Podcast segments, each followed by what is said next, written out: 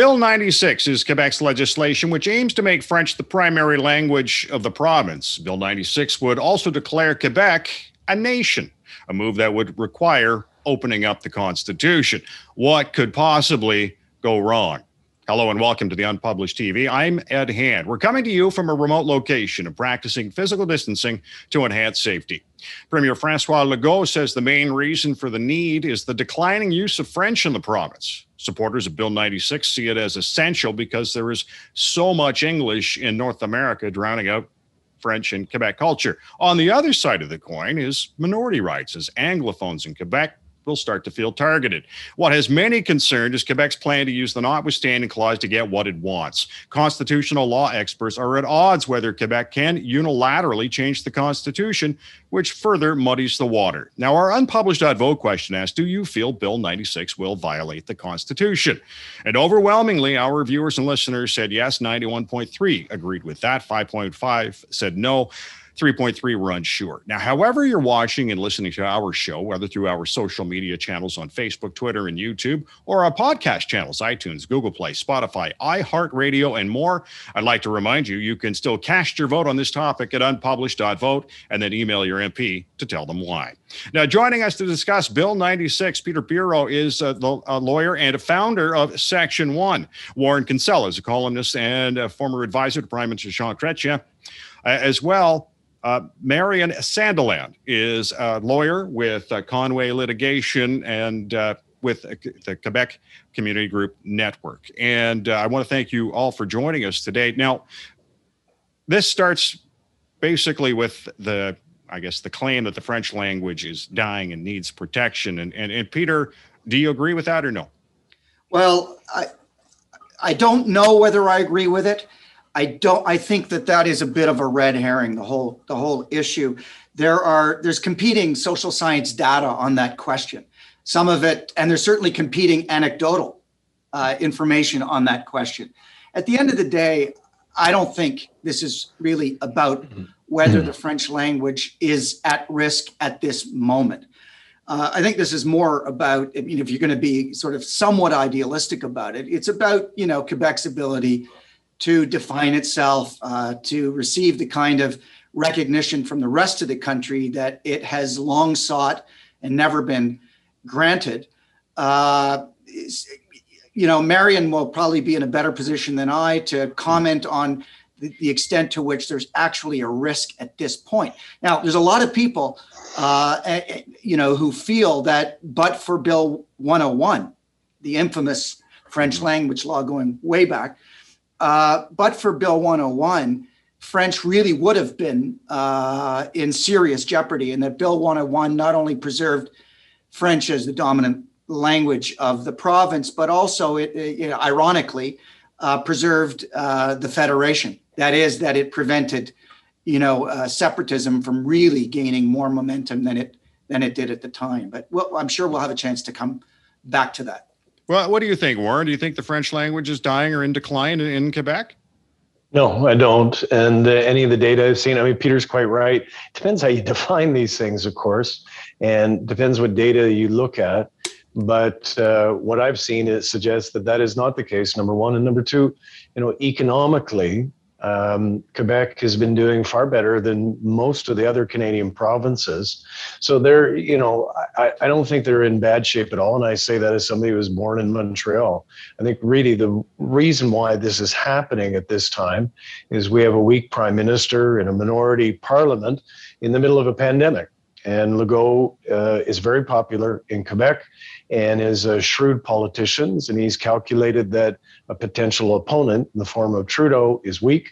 The English Canada is distracted in a way that it wasn't in 89 and 90 with Meech and, and also with Charlottetown later on. And uh, what better time to do this and what better target to have than, than Justin Trudeau? So I believe that's why it's happening at this time. Uh, Marion, the French language, uh, is it, it in decline in Quebec? You're there. Thanks. Um, well, I'm a I'm a lawyer, not a social scientist, so I don't I comment on the social fact of whether or not French is in decline in Quebec. But what I will say is that right now, and over the past six months to a year, but particularly right now, people really believe that it is. And perhaps that's more important right now as a political fact. Uh, good point. Good point. Now, uh, Warren, uh, in one of your columns, you you said this puts, uh, if this opens up the Constitution, it puts Quebec above other provinces. How so? Well, it's a, it makes uh, you know makes some provinces more equal than others. So it's uh, uh, according st- nation status to itself, and um, you know what's now to stop Alberta from doing likewise? Jason Kenney's indicated now that he's going to do that, and um, it's the it's as Peter pointed out in his piece in, on CBC's website. It's the unilateralism of it that's dangerous. This has been done in the past uh, with respect, for example, to denominational schools in the in Newfoundland and Labrador, but that was done with a popular consensus. I mean, even in the case of Meech, there was an attempt at least to get elite consensus. Uh, Charlottetown, there was a bit of an attempt to reach out for populist consensus. Like, uh, you know, I guess my question would be, guys, what the hell is the rush? If you're so convinced that this is the right and proper and ethical thing to do, well, then why don't you put it to the people and ask them what they think at a time when they're not preoccupied with the health of their family and their friends and their businesses and so on? Why the rush? Why do it now? Why not do it when they're paying attention to it? And then you have the benefit of the support of the people. But they're not doing that. I think we all know the reason why. They know that they wouldn't have the support of the people. Uh, Which Marty, people- hop in, Peter. What, what was that, Peter? Sorry, sorry for interrupting there. No problem. Um, I was just asking Warren, which people uh, does Warren think uh, the Quebec government would not uh, gain the support of? Is he talking about Quebec or is he talking about the country as a whole? Country as a whole. Oh, Yeah, I mean, it's just, and it based upon, you know, the experience with Meech. So uh, Meech was an elite agreement uh, amongst premiers, no question, but it, it fell, you know, as we all know, because they failed to secure the support of the people. Yeah. Charlottetown, they realized their mistake. They made an attempt at that, but the people defended it. And it was a much less, uh, much more moderate attempt at constitutional change than what's contemplated now. Legault is doing this now because he knows he can get away with it. Well, It's can all I just, uh, I, I, I agree with a lot of what uh, Warren said. I think the only thing I disagree with, and it, it's not really a, that, you know, vital a point, but uh, is on the reason, the rationale for doing it now. I mean, I really think you're absolutely right. There's a weak prime minister. There's no federal leadership at, at all. And not just from the prime minister, but from the leaders of any of the national parties in, in Ottawa. They've all capitulated here. Uh, they, they are all, to borrow uh, Pierre Trudeau's famous phrase, head waiters to the uh, to the provinces, uh, or at least to Quebec in this particular case. But I do think the reason is that Legault is strong right now, and it's an opportunity, I think, to uh, to completely uh, occupy the field, if you will, of nationalism and to sideline Quebec Solidaire, to completely wipe out the Parti Québécois. You know, we need to remember that uh, that a successive Quebec governments, governing parties, starting with the Liberals in 1971 under Bourassa, and we remember the Victoria Conference and Victoria Charter, uh, again with Bourassa, and then of course with, uh, with René Lévesque as premier, and then again with Bourassa, both you know during Meech and then Charlottetown. We have Quebec governing parties uh, that consistently reflect a will on the part of the Quebec, at least francophone population, to uh, to express itself nationally, to have that expression acknowledged, recognized, entrenched in the Constitution. There are, and, and so I, I don't think that's unimportant. I think that that you know the timing, uh, you know, we can be uh, uh, we can be cynical about the timing, and I don't think you're completely wrong about that, Warren. Um, but at the end of the day, it's an issue that's going to continue to come back. And I that's why I don't even think the question sociologically of whether French is particularly at risk at this particular moment is really th- the critical question. I mean, I, this is an issue that's going to continue to come back. And you know, I back in back in '87, you know, I was standing strong with Deborah Coyne and Clyde Wells, who of course were proxies for Pierre Trudeau. Um, I think I've modified my own position, for, you know, since then. I have to say, um, if I was holding the same view I did then, I'd just be categorically against this. I've I moderated my views on it, although and, I, and you, you, you mentioned my column, Warren. Um, it's you know, I wouldn't agree to anything unless the notwithstanding clause were put on the table for for repeal. Uh, and of course, I'm not naive about the prospect of success of that move, but I think, you know, the moment is crying out for leadership right now. So we may as well talk about big and difficult questions, uh, put them all on the table at the same time. So Bill 96, without uh, a notwithstanding clause, would be something very, very different from principled standpoint for me. Uh, Marion, the, the, the notwithstanding clause that we have, we have been talking about, could this ever survive? Do you think this would ever pass without the notwithstanding clause? I think the National Assembly could put it through without the National. I mean, they could simply take it out. They could take those parts out of the bill. Right. Um, the bill, the rest of the bill would be what it is. Uh, and I think there are a number of constitutional problems with the bill. Um, and it would now be subject to scrutiny under all these new constitutional provisions that were that were that were um, being shielded from the notwithstanding clause. Uh, I just want to go back to the, the constitutional amendment, uh, say a few things about that. Um, I attended a very interesting session um, with some Francophone constitutional scholars hosted at Université Laval about a week after the bill was tabled.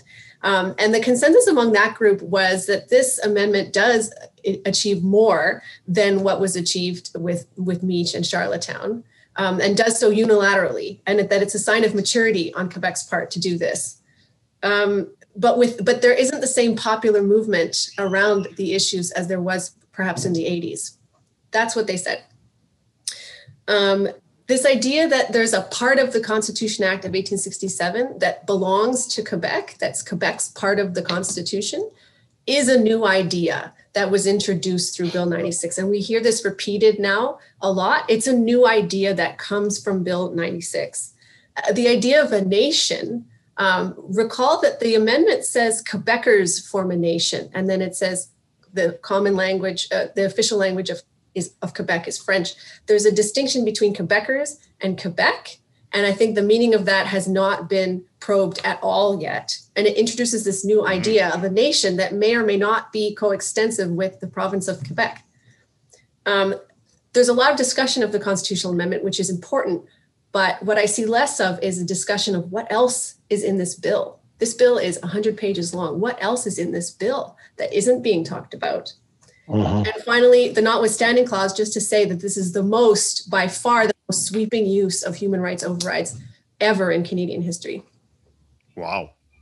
And I, I question, we need to think much more carefully about what is the relationship between the constitutional amendment and this use of the notwithstanding clause. I, I think a lot of people are, are wondering about, you know, we talk about opening up the Constitution, but then hearing that each province has its own Constitution and, and from what I'm getting from you, Marion, is that's not necessarily the case? There's an idea that each province has its own constitution, and it has to do with um, how the legislature and executive are set up. For example, Quebec used to have an upper house and a lower house, and it abolished its upper house.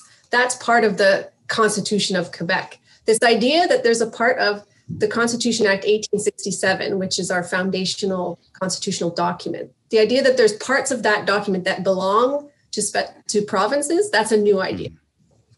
Hmm, different. I never didn't realize that. You know, uh, you know, we talk about languages as well, um, but you know, let, let, us talk about indig- indigenous languages.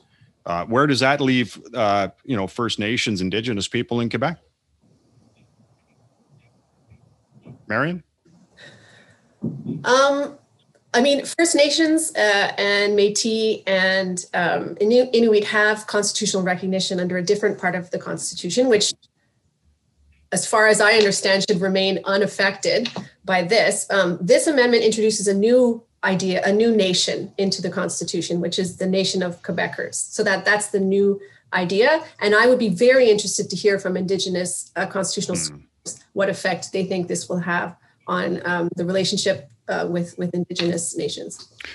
You know, Warren, Quebec wants to declare itself a nation. Uh, how is this different from what Stephen Harper declared in 2006? Well, uh, you're quite right. I mean, there was a declaration there. He lost Michael Chong as part of his cabinet when he did so. And, you know, and Peter's quite right. You know, there there's just it's the weakest group of federal leaders I think I've seen in my lifetime. So there's unanimity on this thing, and that's one of the reasons why it's moving through. But you know, we, we need to, in my opinion, give an opportunity for people to pronounce themselves on it. As Marion says, you know, this is the most, this is our supreme legal document this is, you know, the constitutional center of our country. You don't insert interpretive clauses in the Constitution without first having uh, the opportunity to review what they mean might mean and what what the significance would be. I mean, back with Meech, the reason why I came, I left my legal practice in Ottawa, where I was perfectly happy and went to work for the Jean Chrétien guy, is when um, you know uh, Mulroney and some of the premiers said that uh, referring distinct society and the declaration of nationhood for Quebec to the Supreme Court of Canada to see what it would mean, you know, to do that thing that that uh, provinces and federal governments can do, get a reference, get the the highest court to review what it would mean and the implications of it. They refused to do so, and they said that it would be un-Canadian. And I, at that point, I said, "Well, the hell with this! I'm going to find a politician who I can support." And that was uh, Jean Chrétien, and uh, he was aided to some degree by Elijah Harper and Clyde Wells and others. The problem now is we just don't have that. You know, um, I think you've got some of the people who have written on this subject. Mm-hmm. Uh, Eddie Goldenberg, uh, who yes. used to also work for Mr. Chrétien, has written on it. But it's it's the silence has been deafening, and it's it's really depressing because you know this is as important as it gets the people need an opportunity to take a look at this. And certainly, I, I, think the High Court would benefit from that. But none of those things are happening. It's just it's moving through, and it feels like the country is changing under our feet without anybody particularly mm. paying attention to it. You know, one part of the uh, the uh, Bill 96 as well, Peter, as regarding CEGEPs and only allowing a small percentage of French students to go and learn in, or to, to learn in English. And, and I'm wondering, how is that going to help the French language? Well, you know, again, you got to go back to the history of Bill 101 and and to the exceptions that were carved in at, di- at different times for minority language education and for English. My, my view uh, of, first of all, I don't think it will. I don't think it will uh, help the French language all that much. Um, but you know, my view, and, and I want to say I agree with everything that Warren uh, Warren just said about the lack of of of any kind of national response to this, you know, critically important uh, proposal to change a document that is our you know is is our constitutional uh, uh, document. What what I would say is, and this has certainly been my, my position, is that this cannot happen unilaterally. Uh, so the fact that you've got a province that is purporting to act unilaterally doesn't make it so. And with the exception of a couple of uh, scholars, Benoit Pelletier is one of them, most of the constitutional scholars that I have uh, been paying attention to, and certainly my own reading uh, of the Constitution, um, would suggest that this cannot occur unilaterally. In a worst case scenario, it requires Parliament, meaning the House of Commons mm. and the Senate. Uh, more likely, it requires the 750 formula, and now post Charlottetown, probably by convention, also requires a consultative referendum. There's some debate about whether that's the case. Um, you'll remember that it was the consultative referendum that sunk uh, Charlottetown at the end of the day. Mm. There was unanimity amongst the premiers. Um, but in any case, uh, you know, in terms of education, I'm, I'm very mindful. Uh, you know, I've always been an advocate for minority rights, whether they're minority language rights, religious rights, uh, rights of expression, etc. Um, I, I think that this is a case where a compromise is doable uh, while still uh, preserving Quebec as what I call a liberal constitutional democracy. I mean, what, one can think of all kinds of countries around the world where you know there is an official language and where there are minorities that are unfortunately required to live under the official language of the country, and there's still you know constitutions with robust you know uh, civil liberties and and human rights uh, protections. um, Marion was answering your question about, you know, where does this leave the Indigenous Mm. population, Aboriginal, First Nations, Canadians? I don't think that it changes anything for them, which which I think is what Marion was was agreeing with. Uh, I don't think that this has an impact on their on their standing, on their position, and on their rights, such as they are. Uh, as we know, Canada is now embarking on yet a new chapter in its relationship with First Nations, um, and it's going to be quite a dramatic and consequential one, I think. Um, and it may well be where all of the national attention and oxygen is sort of directed at this time. Uh, but that doesn't make the Bill 96 any less critical of, of an issue uh, requiring national attention.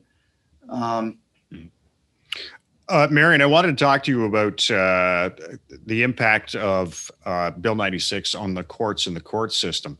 From what I understand, that uh, you won't be getting in both languages; it'll just be in French now. Is that is that the case?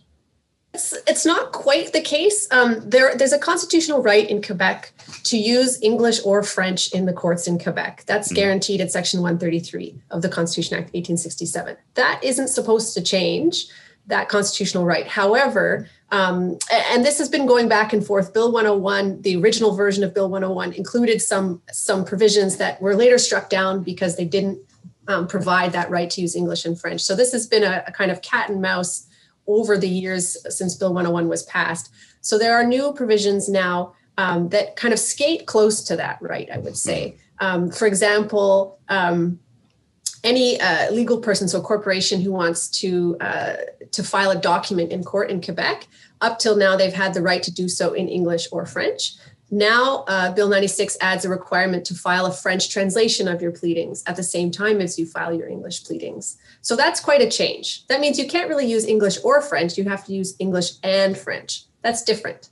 Um, there's a new requirement for any judgments uh, rendered in English to be translated and immediately um, attach a French translation to them. That would be at the court's expense, but it's likely to cause delays in getting those judgments issued if they have to go through translation first, whereas the French judgments don't have to go through translation. So there's a, a few things like that in Bill 96 that that seem to um, eat away at the right to use English uh, in courts. And the other really important one that needs to be talked about more is um, the idea that uh, the Minister of Justice and the newly created Minister of the French language will now approve any requirement um, for a judge to have a knowledge of uh, of English. Uh, up till now, it's been up to the superior courts to determine which judges they need to have um, to be able to speak English to to fulfill the constitutional rights of the English speaking community. And now uh, there's going to be two ministers who are going to weigh in on those requirements. So to me, that also raises a question about judicial independence.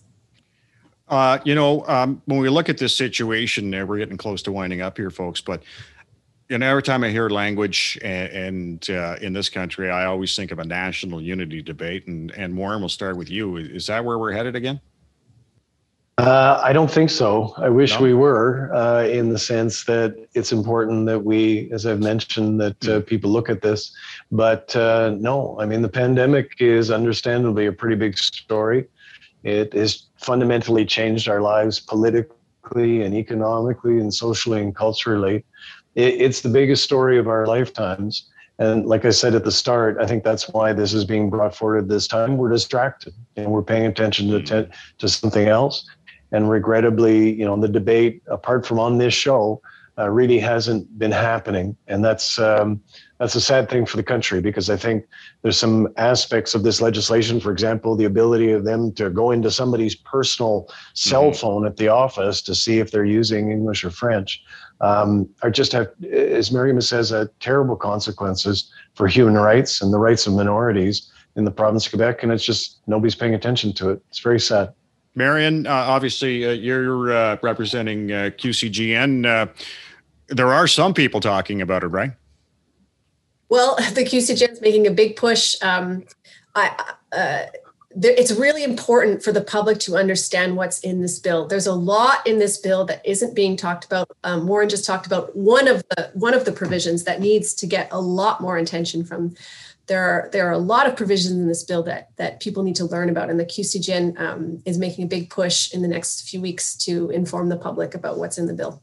And what do you think, Peter? Are we up for another national unity debate, or will we avoid it? No, unfortunately, there won't be one. I agree with Warren 100%. Uh, I think it's a, it's tragic for the country. The question is, though, what what happens to the bill? Uh, what what happens beyond this? I mean, obviously, uh, there will be court challenges. I mean, if if Quebec proceeds unilaterally and Ottawa does not stand up, uh, I'm hopeful that some other provinces will uh, will bring uh, applications to challenge uh, the ability of Quebec to do anything unilaterally regarding the use of the French language. I'm not so troubled by the nation status issue. I'm not saying it's unimportant. It would be an interpretive provision in the Constitution. There are no words in a Constitution that are meaningless. Uh, they, they can't ever be treated as meaningless. It's fundamental principle, statutory and constitutional interpretation. But it, somebody's got to bring some challenges. Uh, it, it's just very unfortunate that it looks like the challenges will occur before the judiciary rather than in the hmm. public square and in the legislatures, of course, of, of all of the provinces and of and of parliament. So no, I we desperately need a national unity uh, debate. I think there's an opportunity actually to bring Quebec into the fold with dignity, but while at the same time using this as an opportunity to push back against those aspects of the legislation that are that are truly objectionable, or as Marion's pointed out, that clearly would infringe hmm. uh, fundamental rights and freedoms under the charter. But as it, you know, there are constitutional scholars who say that the bill in its present form actually doesn't require Section 33. I'm not completely certain of it. Um, you know. Uh, but, uh, okay. Anyway, well, folks. Is, unfortunately, there won't be a national unity debate.